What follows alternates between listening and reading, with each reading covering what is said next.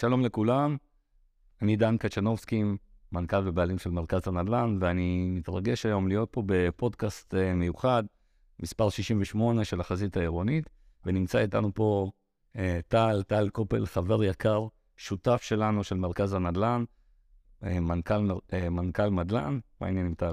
מה העניינים דן? קודם כל, שמח מאוד שאתה פה. איזה כיף להתארח פה, לפגוש חבר קרוב. כיף להיות פה. יופי, אז אני שמח.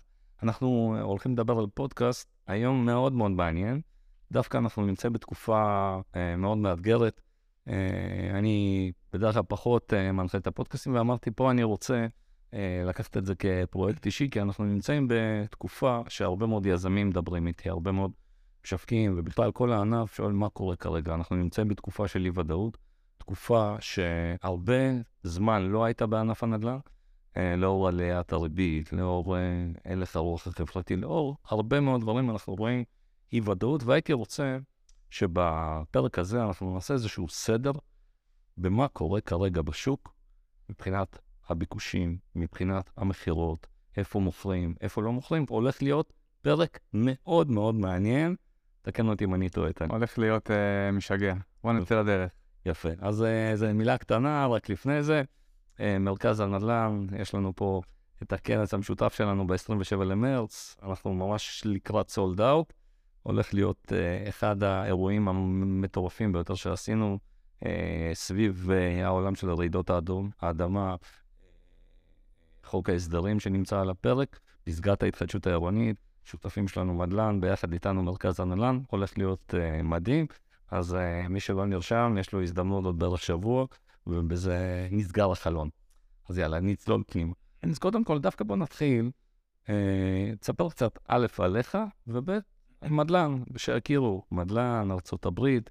אני שמעתי הרבה אנשים שלא מכירים את הפעילות שלכם בארצות הברית, בוא נדבר על זה קצת. אוקיי, okay, אז uh, בשתי מילים עליי, טל, uh, אני בן 41, נשוי פלוס שתי בנות, מתגורר uh, בחיפה. Uh, בחמש שנים האחרונות uh, עובד במדל"ן, שלוש שנים מתוכם uh, הייתי הסמנכ"ל השיווק והמכירות, ובשנתיים האחרונות אני למעשה מנכ"ל הפעילות באופן מלא.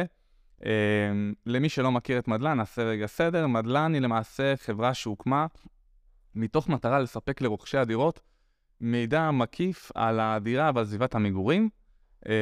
ובסופו של דבר היא עוזרת להם למצוא ולקנות בית. אנחנו משתמשים באמצעות טכנולוגיה מתקדמת במגוון כלים ומומחים.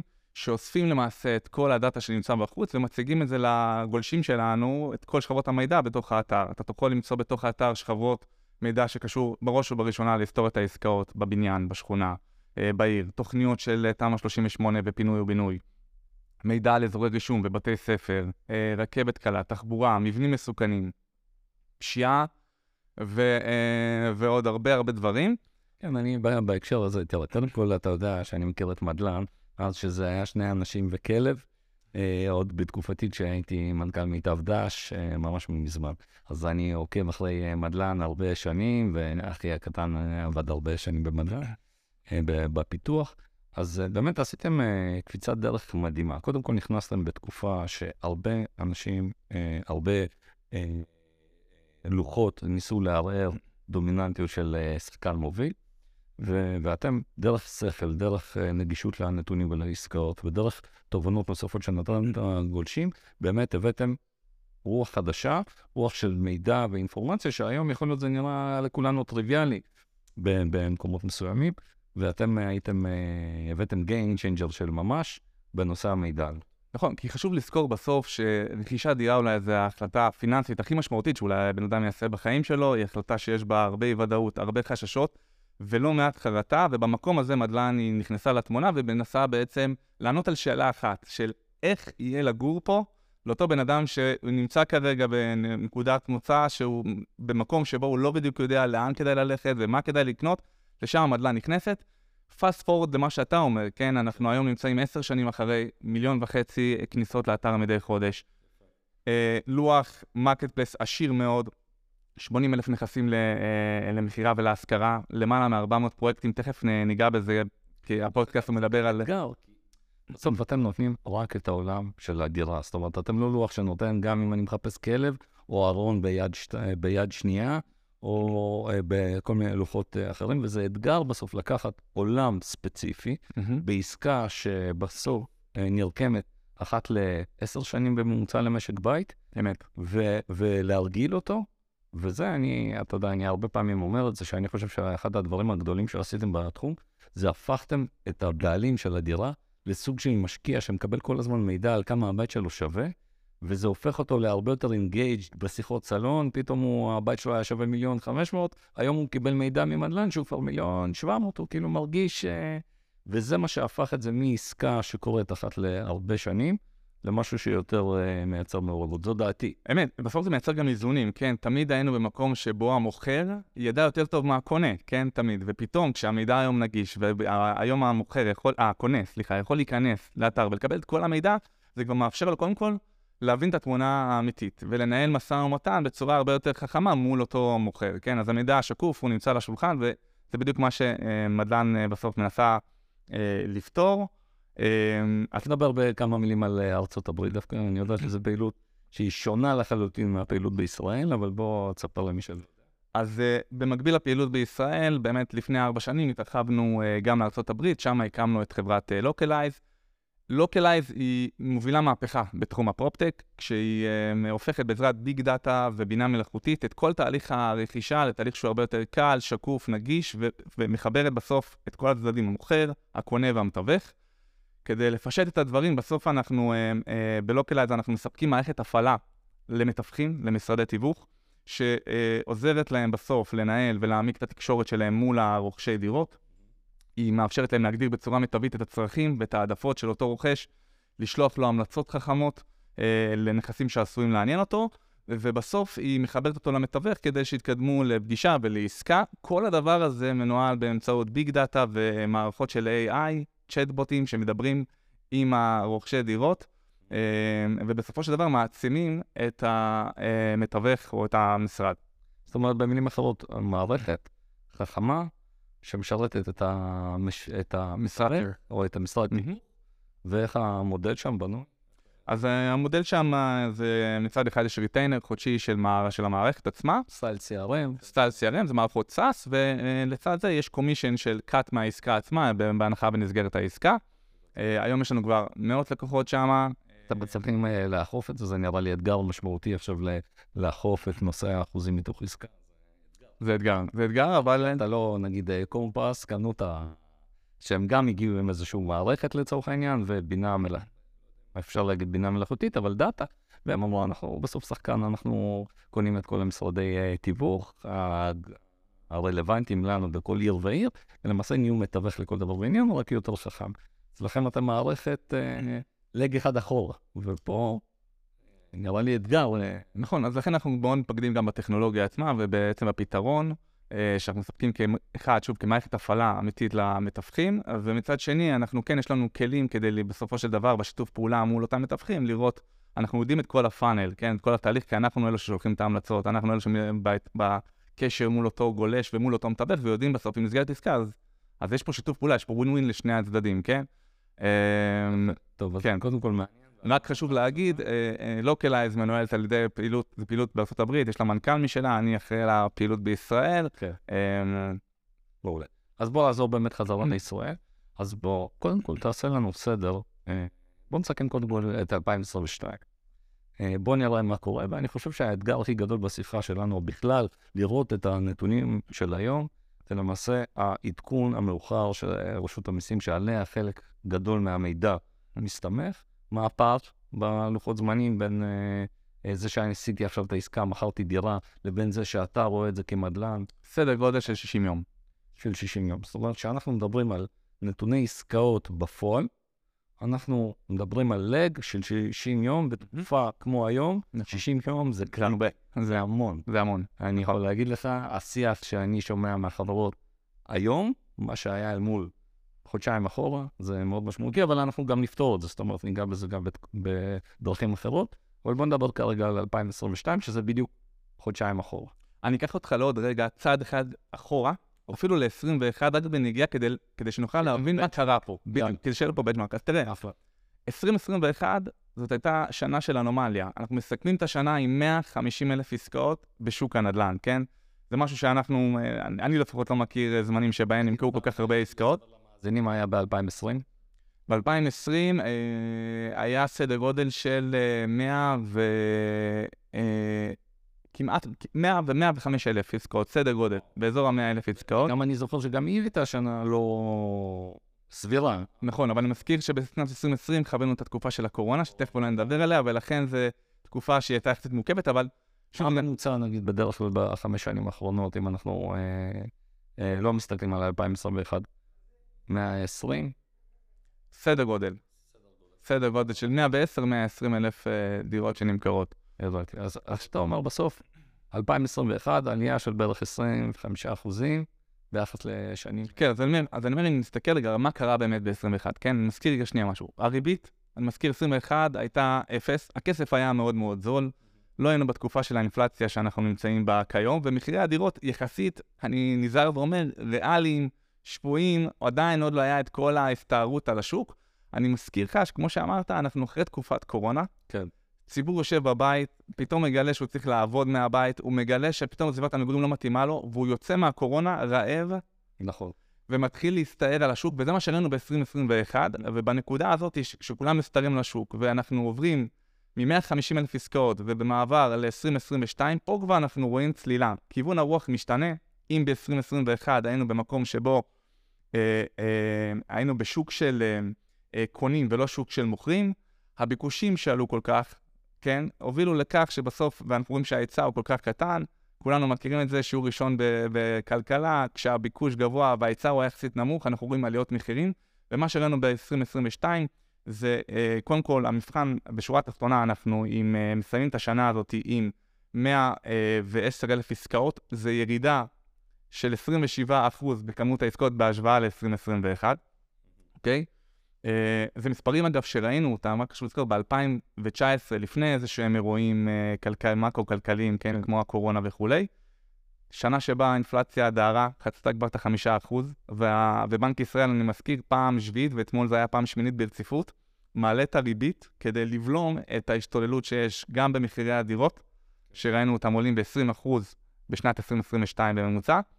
אה, כל הדבר הזה ביחד מוביל למצב שבו אנחנו נמצאים בשוק של אה, מוכרים ולא שוק של קונים, כן? וזה מה שראינו בשנת 2022. פה בהקשר הזה באמת אה, חשוב להגיד, ואני תמיד אומר את זה, שענף הנדל"ן עובד בטווחים ארוכים. זאת אומרת, במילים אחרות, מה שאתה אומר, שההסתערות לשווקים אחרי היציאה מהקורונה של 2021, הביאה את הגל של עליות המחירים, שלקח אותו לעלייה של 20%, שזה באמת מטורף, ב-2022, ותמיד אנחנו צריכים לזכור שהתקופה היא ארוכה. לפעמים אה, רואים שעליית הריבית פתאום אומר, איך זה לא מזיז את ה... אנחנו עדיין רואים עליות של מחירים בנדל"ן, עליית הריבית לא משפיעה. אבל צריך לזכור שבסוף עליית הריבית, ההשפעות זה תהליך איטי שצריך לקחת פה חצי שנה קדימה. זה לא קסם, זה לא העליתי את הריבית, וחודש הבא יש ירידה, וזה בדיוק אה, מה שמייצג את המגמה שאתה מתאר, שלמעשה ההסתערות שאחרי הקורונה הביאה לעליות מחירים בכל העולם, דרך אגב, לא רק בישראל. הבעיה בישראל ביחס, ב- לעומת כל העולם, זה היכולת של המדינה לייצר עוד קרקעות, ואני אפתח פה סוגריים, סתם אני אתן לך אנקדוטה קטנה. לדוגמה, בקנדה הייתה עלייה של מעל ל-50% בשנה של המחירים. אתה יודע מה המדינה עשתה? הגדילה בבת אחת פי שתיים את כמות הדירות, את ההיתרים, פי שתיים בשנה.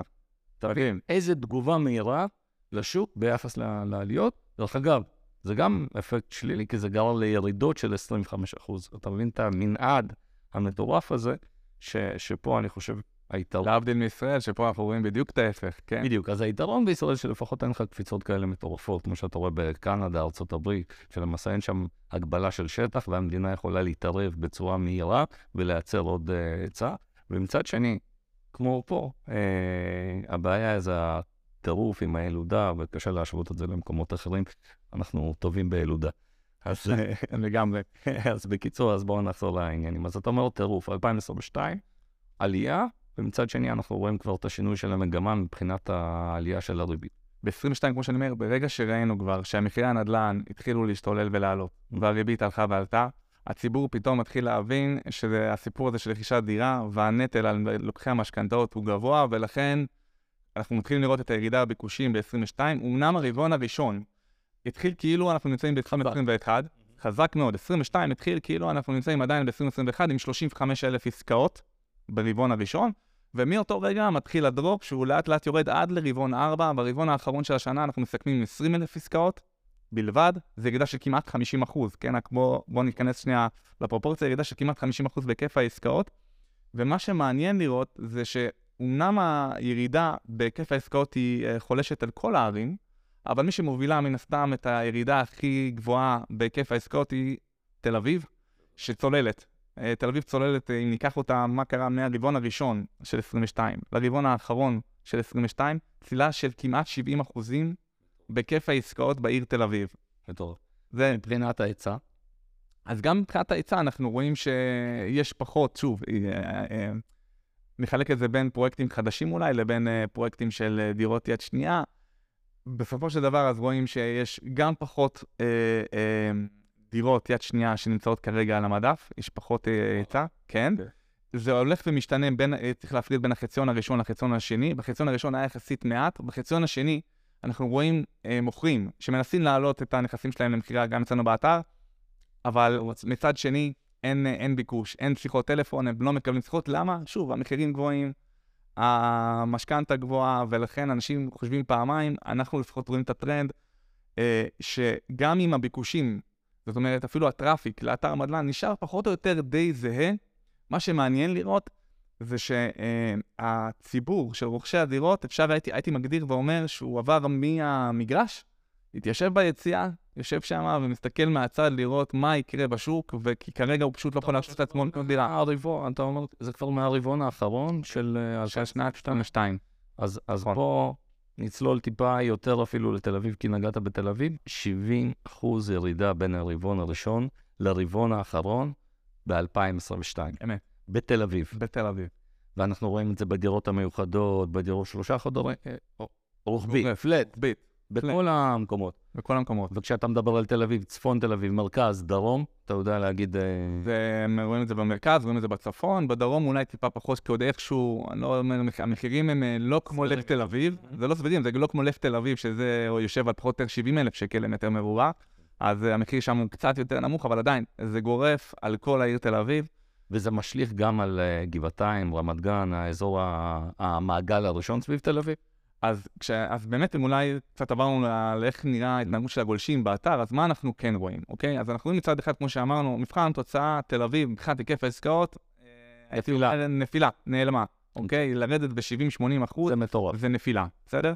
זה בהקשר הזה. ואז מה אנחנו כן רואים? אנחנו רואים, יש, יש ערים בישראל, שנקרא לזה ערי הלוויין של תל אביב, המעטפת, כן. ששם אנחנו כן רואים עליות ב traffic, אוקיי? ב traffic, כי עד עכשיו דיברנו רק על העסקאות, אבל ב traffic, כשאנחנו מסתכלים באתר, ערים כמו ראשון לציון, חולון או בת ים, זה ערים שהיום נהנות מזה שאנשים לא מסוגלים לקנות דירה בתל אביב, ולכן הם בוחרים בחלופה שהיא יותר קרובה גם בהתחשבות עם הרכבת הקלה שצפויה להגיע אלינו בעתיד וכולי.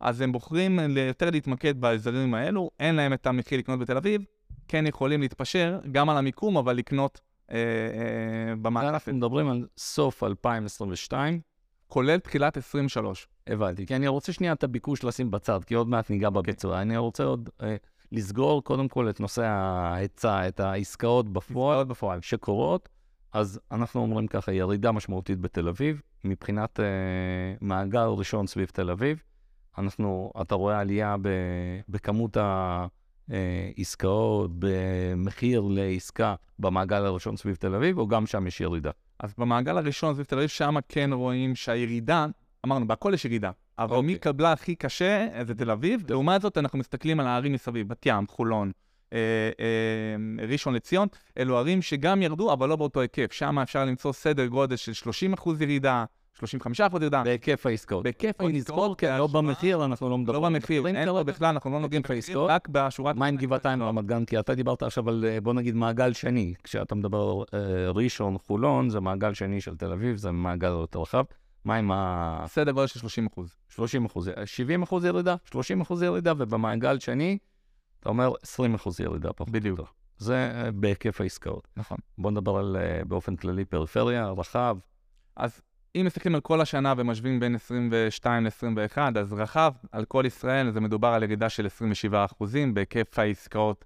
גם יד ראשונה, ממוצע בין 21 ל-22. זה בין 21 ל-22. אבל אם אני מבין אותך נכון, קשה לדבר על 22 במקשה אחת, כי יש פער מאוד גדול בין הרבעון או החציון הראשון של 22 לחציון השני של 22. נכון. אז דווקא הייתי רוצה שנייה להתמקד בחציון השני של 22, מה קורה אה, בצפון, בדרום, מה קורה בחיפה, בבאר שבע, באזורים האלה, במעגל היותר רחוק.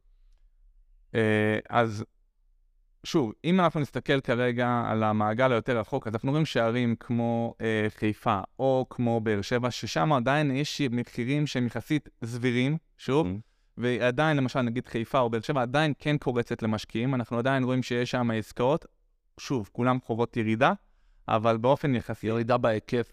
בהיקף העסקאות, אמרנו, זה גורף על כל ישראל, אבל שוב, זה מי קיבל את המכה יותר חזקה, אז זה עוד נגיד חיפה או באר שבע, לצורך הדוגמה, חוו את הירידה הכי נמוכה ביחס למה שקרה בישראל ב-22. תספר לי מה קורה בשאר הארץ בין הרבעון הראשון לרבעון האחרון ב-2022.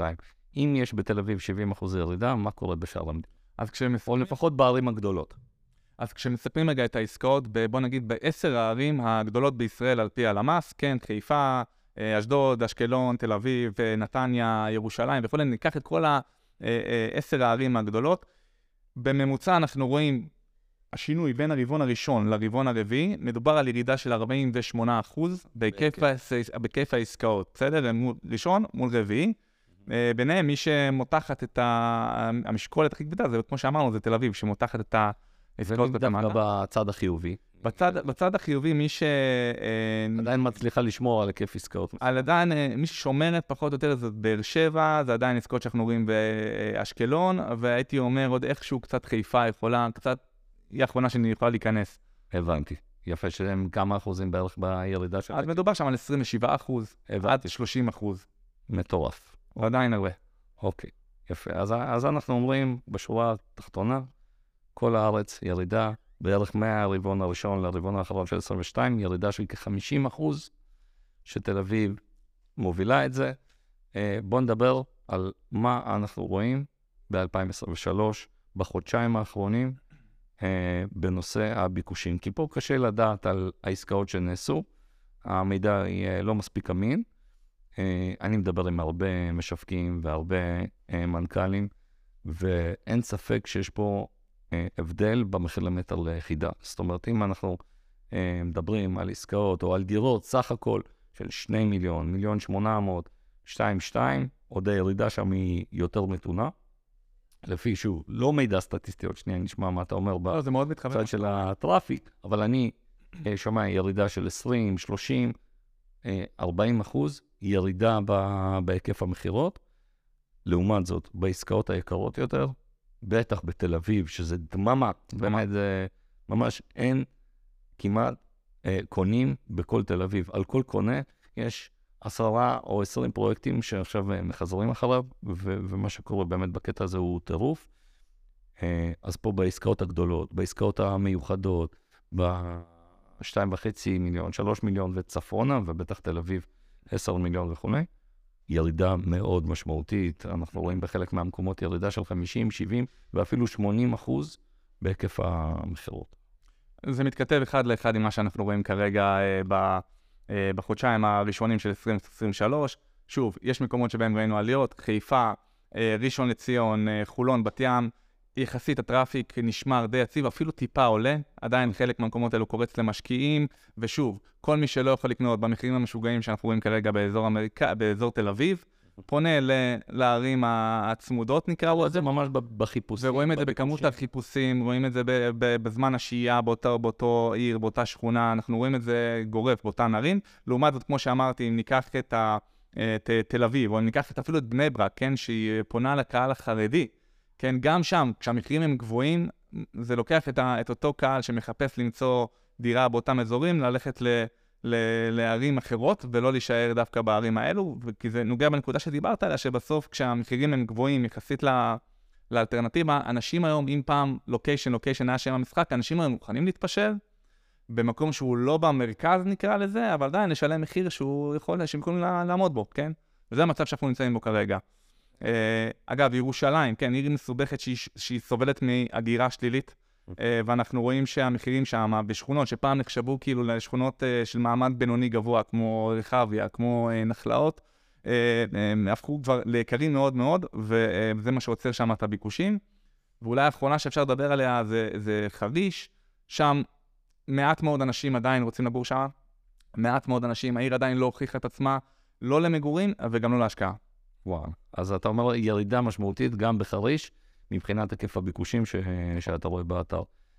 שזה, אתה יודע, מצד אחד, אתה רואה את מה שקורה בפקקים, זה באמת אה, טירוף. אתה יודע, אני באופן אישי עברתי מנס ציונה לתל אביב, לצפון תל אביב, בגלל שבאמת לא הייתי מסוגל לעמוד כבר שעה וחצי בפקקים, זה מטורף. ואם הייתי היום בוחר, הייתי מעדיף לגור בנס ציונה.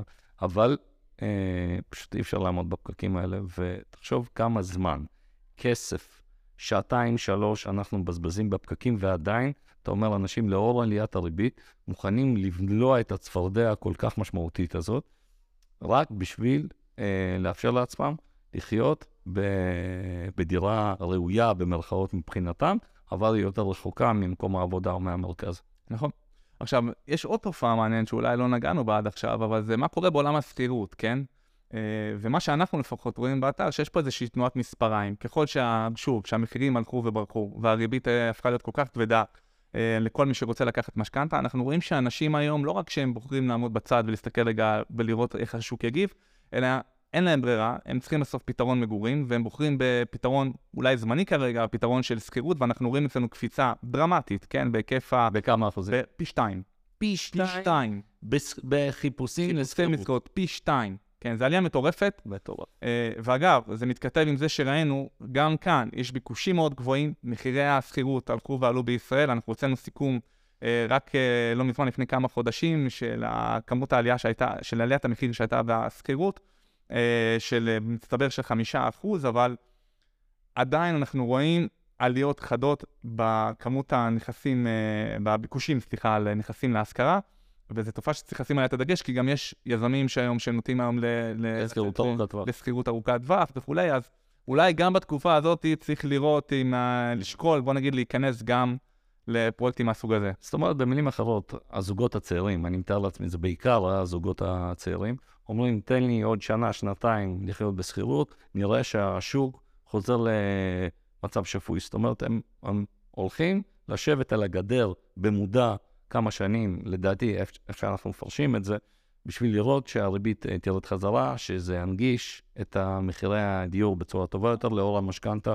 לראות האם מחירי הנדל"ן ירדו, האם באמת נגיד בנק ישראל יחליט שאוקיי, האינפלציה, הצלחנו לבלום אותה, ואולי אפשר להוריד את הריבית קצת, ובאמת לחזור, לחזור לשוק. עכשיו, תבין רק את המשמעות של זה. בסוף, וזה גם, דרך אגב, דיברתי על זה בדיוק לפני חצי שנה, אמרתי מה שהולך להיות עכשיו, עוד, כולה, עוד הרבה אמרו לי שאני מדבר שטויות, אמרתי, מחירי השכירות יעלו, המחירים ייבלמו, ואפילו בחלק מהמקומות אנחנו נראה ירידות. עוד שנייה אני אגיד לך גם מה שאני חושב שיקרה בהמשך, ונראה אם אני צודק.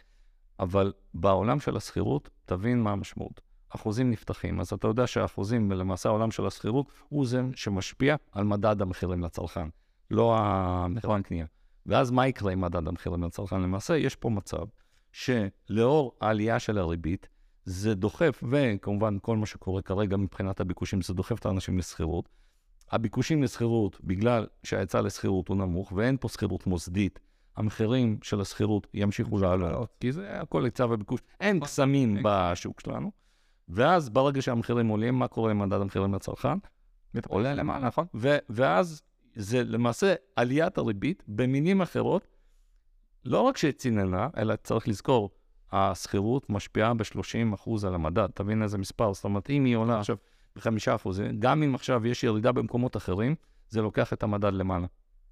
אז יש פה בעיה, אנחנו נמצאים כרגע באיזשהו פלונטר, והמדינה לא השכילה לבנות פה שכירות מוסדית ארוכת טווח. רק הדבר הזה, או יכול להיות uh, שינויים קוסמטיים של לעבוד על עצמנו בשינוי uh, מדד המחירים לצרכן, אבל אם המדינה לא תסכים לבנות פה שוק מוסדי כמו שיש, אתה יודע, בכל מדינה מערבית מתקדמת, בארצות הברית. אתה יודע כמה השוק המוסדי אה, בארצות הברית? וכמה עומד? הוא מעל ל-20 אחוז. מעל ל-20 אחוז מהשוק הוא אה, שוק מוסדי. ה family office, כמו שאתה, ה multi family, סליחה, ה multi family שמחזיקים.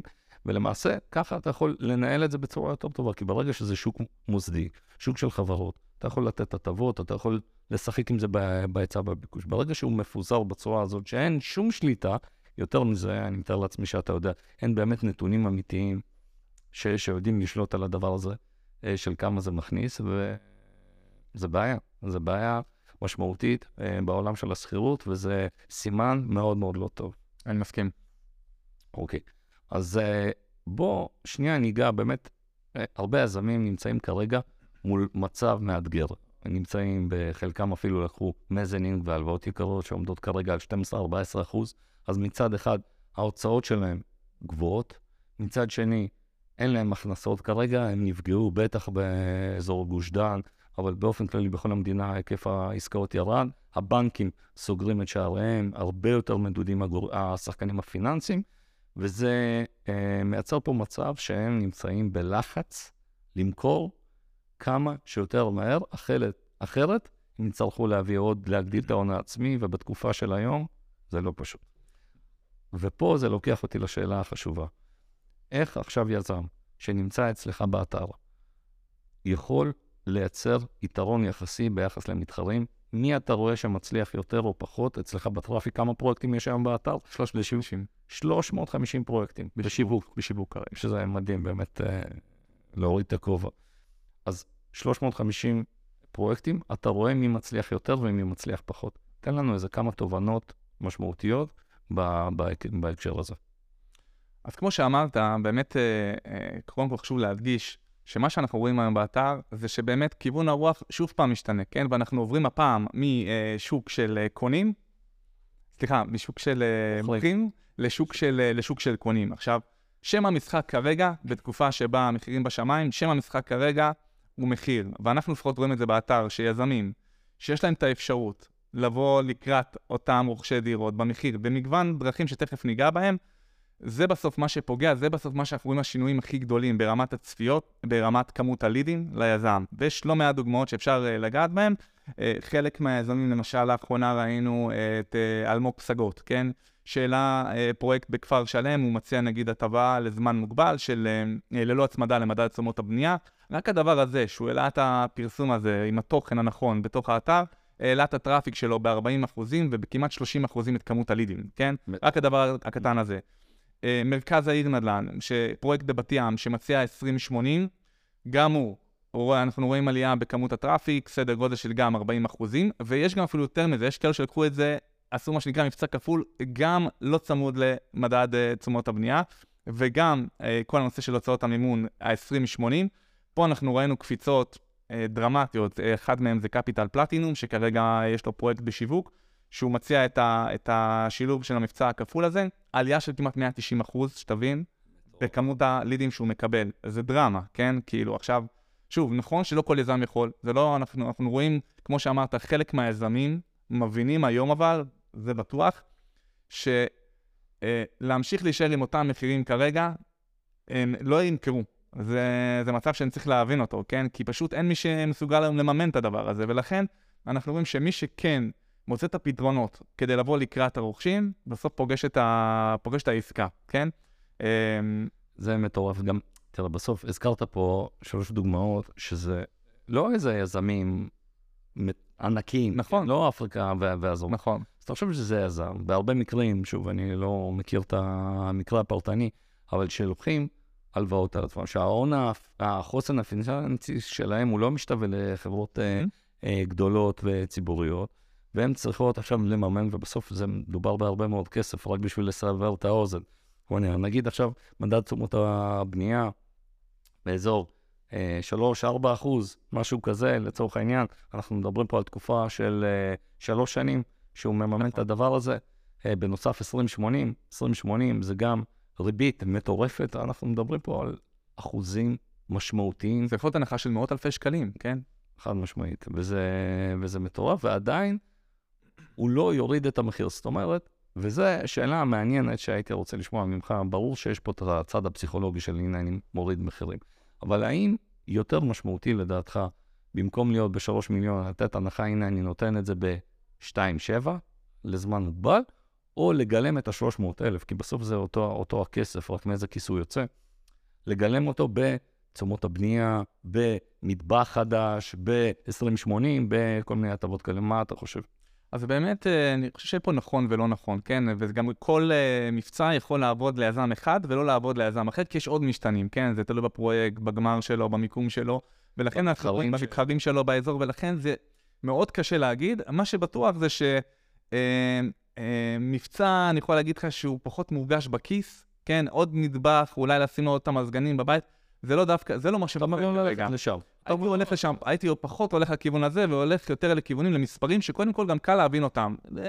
אתה יודע, לא כולם הם כלכלנים שהתחילו לעשות מה שאתה תיארת כרגע, כן. בצורה יפה, זה, נחשב. אנשים לא כל כך עושים את הדבר הזה, בסוף מסתכלים ואומרים, אוקיי, מה רשום באתר? רשום פה החל משלוש וחצי, זה מה שהם מתפקסים על זה. לכן מאוד מאוד חשוב לדייק, גם, ב, גם במחיר, גם לנסות ל... לה... אגב, עוד נקודה שהיא חשובה בתקופה הזאת, אנחנו רואים ממחקר שעשינו לאחרונה, תתפלא, אבל רוב השיחות, הלידים שמועברים היום ליזמים, מה אחוז המענה היום אצל היזם במשרדי המכירות? לא באמת צריך לזרוק. 200 אחוז. 200 אחוז, נכון? זה צריך להיות, הוא מתקשר לבסט. אתה יושב על הכיסא? נו. אנחנו מדברים על סדר גודל של 60 אחוז מענה. אני בשוק. בדיוק. תקופה כזאת, כן? שנלחמים על כל לקוח. יזמים יכולים להיות עם הפריבילגיה הזאת, אתה יודע, זה לפעמים הרגלים, ובטח הרגלים של ארגון, של חברה, מאוד מאוד קשה לשנות. ואנחנו היינו, ואני מדבר על זה בכל מיני אה, מקומות, אנחנו היינו בתקופה שהיית זורק אבן, יש לך קונה. יש אתה לא צריך עכשיו כיזם להתאמץ, היית שם שלט, פרינט, היית עושה כמה פעולות. 2021 לא רחוק בזמן, במנהלת הזמן. אני אומר לך, 2021, מה שאתה ציירת כרגע זה 2021, ועדיין עוד לא עשו פה סוויץ', ומבינים ש-22 כבר אנחנו פה בדרופ מאוד רציני, ועכשיו מתחילה מלחמה על כל הכוח.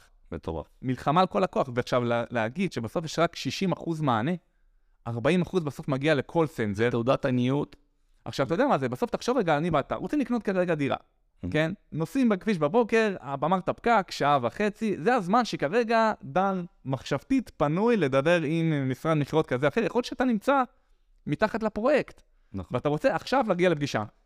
אתה מגלה שאו שאין מענה, או שהמשרד מכירות עדיין לא נפתח, הוא פותח אה, יותר מאוחר, או שזה מגיע לאיזשהו מוקד שעונים, אבל זה לא איש המכירות. ואתה צריך לוודא, אני, אם אני צריך לתת טיפ הכי גדול, זה לוודא ש-100% מאנשי המכירות שעובדים, או המשווקים הישירים שעובדים על אותו פרויקט, הם אלו שלוקחים את השיחה, הם אלו שזמינים כן. כל הזמן ולוקחים את השיחות האלו, כי אני אומר לך, זה, זה הבדל קיצוני, כי בסוף הרוכש לא מחכה לך. יש עוד פרויקטים, אמרנו, יש מאות פרויקטים כרגע שנמצאים בשיווק, וכולם נלחמים על הלקוחות, אז אם אתה לא תענה, יכול להיות שהוא ימשיך לפרויקט אחר, ופספסת. אז, אז בהקשר הזה, אז קודם כל, לגבי ההטבות, אני חוזר שנייה צעד אחורה, כי יש לי הרבה מה להגיד בעולם הזה של השיווק ושכל בעולם הזה של המכירה. אה, בעולם של ההטבות, אה, הנה, דיברתי עם איזה משווק, משווק הרבה מאוד פרויקטים בתל אביב, הוא אומר, תקשיבי, משווק מולי, אקרו, נותן אה, הטבה 20-80, ויש את ההטבה ביחד עם בנק לאומי על הריבית. איך אני, יזם שאני בא אליו ואומר לו, תקשיב, אני חייב להתמודד מול אקרו, מה, מה אנחנו עושים? הוא אומר לו, יושבת עליי ריבית של 14 יושבת, אני בכלל לקחתי בחשבון שתהיה עלייה של uh, מחירים מסוימת בשביל לפצות על הדבר הזה, ופתאום אותו היזם, שאין לו את החוסן הפיננסי אה, המשמעותי הזה, בשביל לאפשר את ההטבות האלה, הוא נמצא מול אתגר. נכון. וגם אני חושב שתיקח את, ה... את אותו יזם, תלוי גם מתי הוא זכה במכרז ומתי הוא קנה את אותה קרקע, כן? הדוגמה הכי טובה שיש כרגע לדבר עליה אולי זה הפרויקט של גינדי החזקות ברמת אפעל, כן? שהם מוכרים דירה במחיר של פעם. ועכשיו, אם צוללים רגע לנתונים, אז רואים שהעסקה של אה, גינדי, כן? שהם רכשו את הקרקע בסוף שנת 2020, כן? היה להם שם אה, 340 יחידות דיור, שילמו על זה 375 מיליון ש"ח. כן. גם גינדי, אם אתה תשאל אותם, כנראה לא צפו את העליית מחיר המטאורית שראינו אותה לאורך שנת 2022, ולכן יש להם היום את המרווח הזה, המרג'ין הזה, את המרג'ין הקטן הזה, שהם יכולים טיפה להקטין את הרווחיות, אבל, אה, אבל לתת אבל... אותו מחיר, את אותה הטבה ולסגור יותר עסקאות. לעומת זאת, קח את אלקטרה, mm-hmm.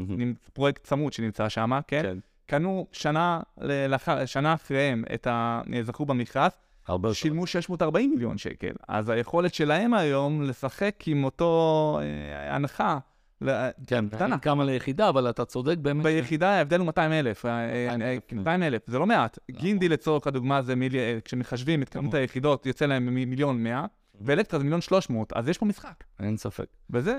אין. ספק. אז פה אני אגיד לך מה דעתי. תראה, אנחנו נמצאים בתקופה מאתגרת, ואני חושב שהיא תהיה יותר ויותר מאתגרת, כי יש בסוף שחיקה, שחיקה פיננסית, שחיקה לחברות, בטח לחברות הקטנות והבינוניות, וצריך לזכור שמצד אחד אנחנו נכנסים ל... בוא נקרא לילד בשמו, זה משבר, כן?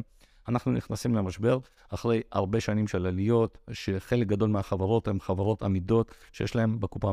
אה, שומנים, בסדר? מצד אחד, יש חברות קטנות יותר שלא צברו את השומנים האלה, ומצד שני יש את החברות הציבוריות שאין מה לעשות, זה האתגר, הוא נמדד כל יום ביומו. זה לא משנה שהוא עשה, הרוויח 300 מיליון שנה שעברה, השנה, אם הוא לא מרוויח את זה, המניה יורדת ו- ויש שם את הלחץ הזה. שני השחקנים. כשאני חושב ש-2023 תהיה שנה שתהיה יותר קשה ככל שהיא תתקדם. דרך אגב, לטווח הבינוני, נקרא לזה, 2024, שוב, לא אני אומר את זה, אה, ה-OCD, אה, אה, הרבה כלכלנים בעולם אומרים, תהיה ירידה בישראל של ריבית. שוב, אנחנו לא נחזור לריבית אפס, לדעתי לפחות, לדעת גדולים ממני, אבל תהיה ירידה של ריביות ב-2024, תחילה, אמצע שנת 2024. צריך לזכור שהעולם בנוי, בטח העולם הפיננסי בנוי מציפיות, גם המשכנתה בנויה מציפיות. זה אומר שכשהריבית תתחיל לרדת, ואנחנו נרד מ-6, 5, 4 לסבירה, לריבית סבירה, כן? אז אנחנו נראה גם ירידה מהגדר, ובגלל זה היזמים לשנת 2023 צריכים לשנס מוז, אה, אה, אה, מותניים ולהתנהל בצורה חכמה. א', בהקשר של ההטבות שאתה ציינת, אני חושב שמי שיקדים את ההטבות, יזכה.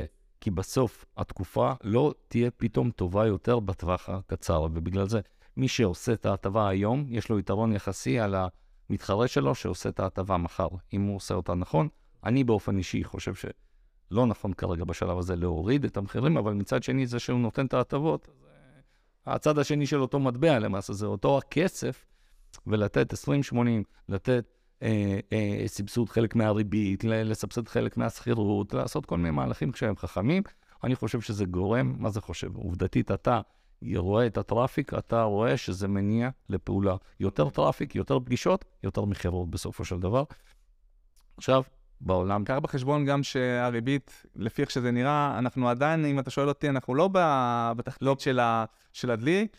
יש מצב שגם אנחנו נשמע... לא בעלייה המקסימלית. לא בעלייה תעלה. שיכול כן, מאוד נכון, להיות אתה שתהיה לנו עוד עלייה קטנה לפני הירידה. כי נכון. אי אפשר להגיד עד עכשיו שזה הבלם, האינפלציה נבלמה לחלוטין, וכבר זהו, מחירי הדירות כבר יורדים, זה עדיין, לא, אנחנו עוד לא שמה. כן, חשוב לשים את הדבר הזה שלך, אנחנו לא רואים ירידות מחיר בכל ישראל. זה לא קיים עדיין. לא, לא, לא, לא. ממש זה לא. ייקח עוד אה, זמן. יש עוד טיפה תקופה, ולכן אנחנו לא. בתחתית, אנחנו עדיין לא בתחתית. ולכן, כמו שאתה אומר, בעיניי, 23 תהיה שנה מאתגרת מאוד. כן. אה, ליזמים, למוכרי הדירות, יד שנייה, לכולם, כן? כי הנטל כבד מאוד, אנחנו רואים מה קורה כרגע, יוקר המחיה, מדובר כל יום בתקשורת. זה הולך להיות שנה קשה ומאתגרת, ומי שלא ייערך, כמו שאמרת, כנראה שימכור פחות. ואני חושב, בשורה התחתונה, יש לזה גם יתרונות. קודם כל, כמובן, 23 תהיה שנה של הזדמנויות. יזמים אה, שישכילו לנצל את ההזדמנות הזו בצורה נכונה, יגייסו פרויקטים במחירים יותר זולים, יעשו את זה בצורה חכמה. זה פעם אחת. פעם שנייה, כמו שאתה אתה, אתה, אתה, אתה זוכר שהיה את הקורונה, פתאום הרבה פיטרו, וזה גרם להרבה ירידה של שומנים. אני חושב ש-2023 תגרום ליזמים להיות יותר חכמים גם ברמה השיווקית. ולמה אני מתכוון? תראה, באמת, דיברנו על זה, היזמים, או חלק גדול מהיזמים, לא פועלים בצורה שיווקית מאוד מאוד מתקדמת. והעולם השתנה, אתה יודע, אתה רואה את זה, סתם לדוגמה, פאנלים. אתה יודע, זה מקומם בעיניי שאתה פותח פרויקט, אתה מייצר לידים, פותח פרויקט במקום אחר, זרקת את כל הלידים, מייצר את זה מאפס מחדש. המותרות האלה שאתה, אין לך דשבורד, שאתה רואה כמה פגישות נעשו, כמה מכירות, האם זמן מענה אה, ללקוח, כמה, אה, כמה לקוחות נמצאים בקנה בתהליך, ננתח את הדברים האלה. הרבה מאוד יזמים לא עובדים ככה, ואני חושב שזו התקופה להשכיל ולנתח את כל המהלכים השיווקיים והמכירתיים, כי זה שתי הדברים החשובים שנמצאים כרגע, ויש יזמים שהאוריינטציה שלהם היא יותר בביצוע, היא יותר לא בעולמות של השיווק. אני חושב שהם צריכים להיכנס לעולם הזה. שחקנים שהאוריינטציה שלהם היא יותר מכירתית ומתקדמים בשיווק, יצליחו יותר מאשר אלה שרחוקים מהתהליכים האלה ונמצאים יותר בעולמות של הביצוע. שוב, כל, כל שלב הוא חשוב, אבל אנחנו כרגע באתגר של מכירות. מסכים לחלוטין, אני אגיד גם יותר מזה, שבאמת אה, אני מאמין שיזם אה, בתקופה הנוכחית צריך באמת למקד את באסטרטגיית השיווק שלו, כן? את המדיות שבהן הוא בוחר להשקיע את המשאבים שלו ולדוג את הקהל הרלוונטי, כן? כי בסוף, בטח אם אנחנו מדברים על פרויקטים באזור תל אביב, לבוא ועכשיו אה, לעלות בקמפיינים ענקיים אה, בטלוויזיה וכולי, כשזה לא מדיד ואתה לא יכול לדעת בדיוק מה הדבר הזה עשה ולא לפגוע בקהל הרלוונטי, אני הייתי מציע באמת קודם כל לשבת לעשות סדר מחדש ולראות בדיוק מי קהל היעד שלי. כן. ויש היום לא מעט פלטפורמות שאפשר היום להשתמש, כן? בשביל לה, להגיע לאותו קהל רלוונטי. וצריך להיות מאוד מדויקים במסר, ומאוד ממוקדים במדיה הנכונה, ואפשר לפגוע הרבה יותר חכם מאשר, אתה יודע, לקחת uh, זבוב ולראות עליו פגז. אה, בטח בתקופה הנוכחית, ואנחנו רואים את זה, הכי חשוב זה למדוד את הדברים כרגע, להיות עם יד על הדופק, להבין טוב, לנתח את כל מקור ליד, להבין מה הוא עושה, להבין עם איפה, איפה הלידים הם יותר איכותיים, פחות איכותיים, ולפי זה להשקיע באותה מדיה. אני יכול להגיד לך, דוגמה קטנה אצלנו, אנחנו, יש לנו מחלקה שלמה, נגיד, שאנחנו עושים, לא רק במדל"ן, כן, אנחנו עושים גם להמון יזמים את כל הפעילות של הסושיאל שלהם, כן? Mm-hmm. ואנחנו רואים, כשאנחנו יושבים קודם כל עם היזם, מבינים מה הצרכים שלו, ממקדים את זה, ועושים לו אחרי זה קמפיינים מתורגתים רק על הקהל הספציפי כן. של אותם uh, פרויקטים של עשרה מיליון צפונה וכולי, אז נכון, גם אם העלות עלית היא גבוהה, היא הרבה יותר גבוהה, ברור. בצורה דרמטית. ברור. אבל שם המשחק פה זה האיכות, כן? ואם הוא יודע לסגור מהדבר הזה עסקה. ולכן, זה בדיוק המקום, שוב, כל יזם, כל סמנכ"ל שיווק, לשים לב אה, ודגש על הדברים האלה. במשפט האחרון אולי בהקשר הזה, אותי מדהים שחלק גדול מהיזמים שאני מדבר איתם, אין להם דשבורד לקבלת החלטות בעולם הזה. בסוף מדובר פה בפאנל, מחשיפה עד לקנייה, זה פאנל ארוך, שחלק מאוד גדול מהיזמים לא מחבר את שתי הדברים האלה ביחד. זאת אומרת, יש צד אחד, אומר, טוב, יש לי, לא יודע, CRM, לא משנה במבי, או שכל, לא, לא משנה CRM, שבו אני מנהל שם את המכירות, ויש לי את העולם של השיווק, ולפעמים כמובן לא מודד את זה, לא... לא מסקיור באמצע. בדיוק, לא מודד באמצע. וכל שרשרת הערך. בדיוק, באה חברת השיווק, אומרת, תקשיב, זה הבעיה במכירות. באה המכירות, אומר, מפיל את זה על... היזם פה צריך לראות פה את כל השרשרת, לנתח איפה צווארי הבקבוק, מה העלות לליד ומה היחס סגירה וכמה מענה, אתה יודע, 60 אחוז מענה בתקופה הזאת, זה באמת, אה, אה זה בעיה. בעיה כמה כסף הולך ונזרק. אז יש הרבה מה לעשות, הוא פשוט צריך להיות יותר מעורב בזה, יותר להיפגש עם אנשי מקצוע שליוו אותו בתהליך ולפתור את זה, ובסוף למדוד את זה. לא, לפעמים זה שינויים קטנים, כן? כשאמרתי 60% מענה, כן, לשיחות, לפעמים אתה צולל רגע בפנים, ואנחנו נותנים להם את הכלים האלו, כן? שתבין את הדשבורדים שאתה מתאר כרגע, אנחנו מספקים ברמה החודשית לכל יזם, רק צריך, איך אומרים? לצרוך את המידע הזה. אבל מה מדהים לראות? נגיד, לפעמים זה יכול להיות שינוי קטן שיזם יעשה. מה אני אומר שינוי קטן? אתה יכול לראות דוגמאות, והראינו אותם באחד מה... מחקרים שעשינו ושהצגנו את זה באחד הפורומים, לפעמים, כמו שאמרתי, שעות הבוקר, שעדיין פשוט, זה לא בקטע רע, אין בן אדם עדיין עוד לא הגיע למשרד, אותו נציג מכירות, מגיע בשעה 10 למשרד. נכון. ויש אנשים שבשעה 8 מתקשרים, יוצאים לכביש ומתקשרים. לפעמים אתה יכול לשחק ולהושיב את אותו נציג, לשנות את המשמרת. נכון. להגיד, שמעו, אתה יודע מה, בין 10 ל-12 לקליים, אבל בין 8 ל-10 בשיחות, שזה השיחות, זה השעות שלו, השיחות לא נענות. שעות הבוקר ושעות הערב, ושעות הערב, אשתו בבית. הוא חוזר הביתה. אז תפסיק, תצא מהקופסה של אחרי שעה עד שש. בדיוק, תתאים את עצמך למצב. נכון. ובעיניי, ברגע שיעשו את זה, אתה תראה, זה יעשה שינוי. מי שייצר היום יתרון יחסי, ישנה דיסקט, בדיוק. שאנחנו נמצאים בתקופה, במרכאות, אני רוצה בכוונה להגיד מילה קשה של הישרדות. ממש ככה. ואתה אומר, איזה הטבות אני נותן. איך אני מייצר את המכירה במשרד המכירות, איך אני נותן לו את המענה, ושובר לגמרי את כל מה שהתרגלנו אליו, אני חושב שהוא יצליח יותר בתקופה המאתגרת הזאת. לחלוטין. אולי טל, היה לי סופר מעניין, חבל. למדתי המון. זה הדדי, ואנחנו uh, בטח ניפגש עוד מעט. קרוב. ממש בקרוב, אז תודה רבה שהיית איתנו. שמחתי. Uh, תודה למאזינים, וניפגש בפודקאסט הבא.